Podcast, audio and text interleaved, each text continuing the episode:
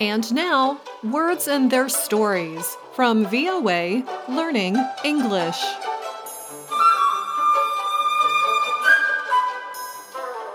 On this program, we explore words and expressions in the English language.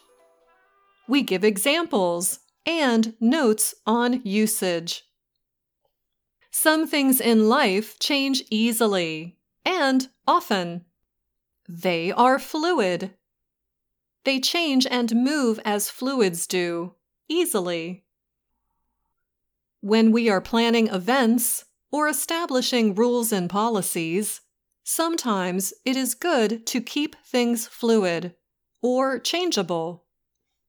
But some things are not easily moved or changed. They are fixed or inflexible. To describe these inflexible things, we can say they are set in stone. Things that are set in stone are very difficult or impossible to change. We can say that permanent rules, laws, and policies are set in stone. It often takes several difficult actions to change them. The dates of some events are also set in stone. For example, weddings take a lot of planning. Some people even start planning for their wedding a year or more ahead of time. You simply cannot tell friends and family that your wedding will happen sometime in June you must find a space for the ceremony. You need to invite people and find out how many are coming. You need to decide on food, music, and flowers. And you must have money to pay workers to do different things. So, setting a wedding date in stone is the best way to make sure the wedding happens smoothly. Setting the date in stone means it cannot change. Or at least, changes would cause problems for people and possibly cost you a lot of money.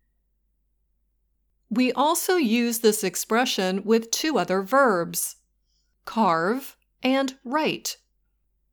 So you can say something is carved in stone or something is written in stone the meaning stays the same. On the other hand, if a rule, date, or event could be changed easily, we can say it is penciled in. If you pencil something in, you are admitting that it is not set in stone. It may change and may be erased. When using this expression, however, you do not need to really use a pencil. So when we say something is not carved, set, or written in stone, we mean it can be changed. For example, many workers were upset by some new office rules.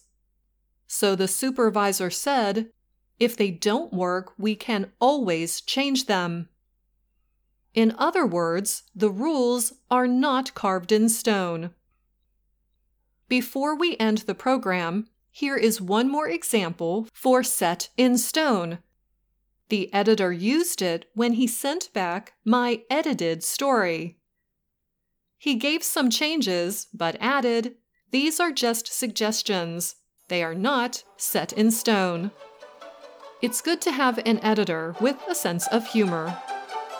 And that's the end of this Words and Their Stories. Until next time, I'm Anna Matteo.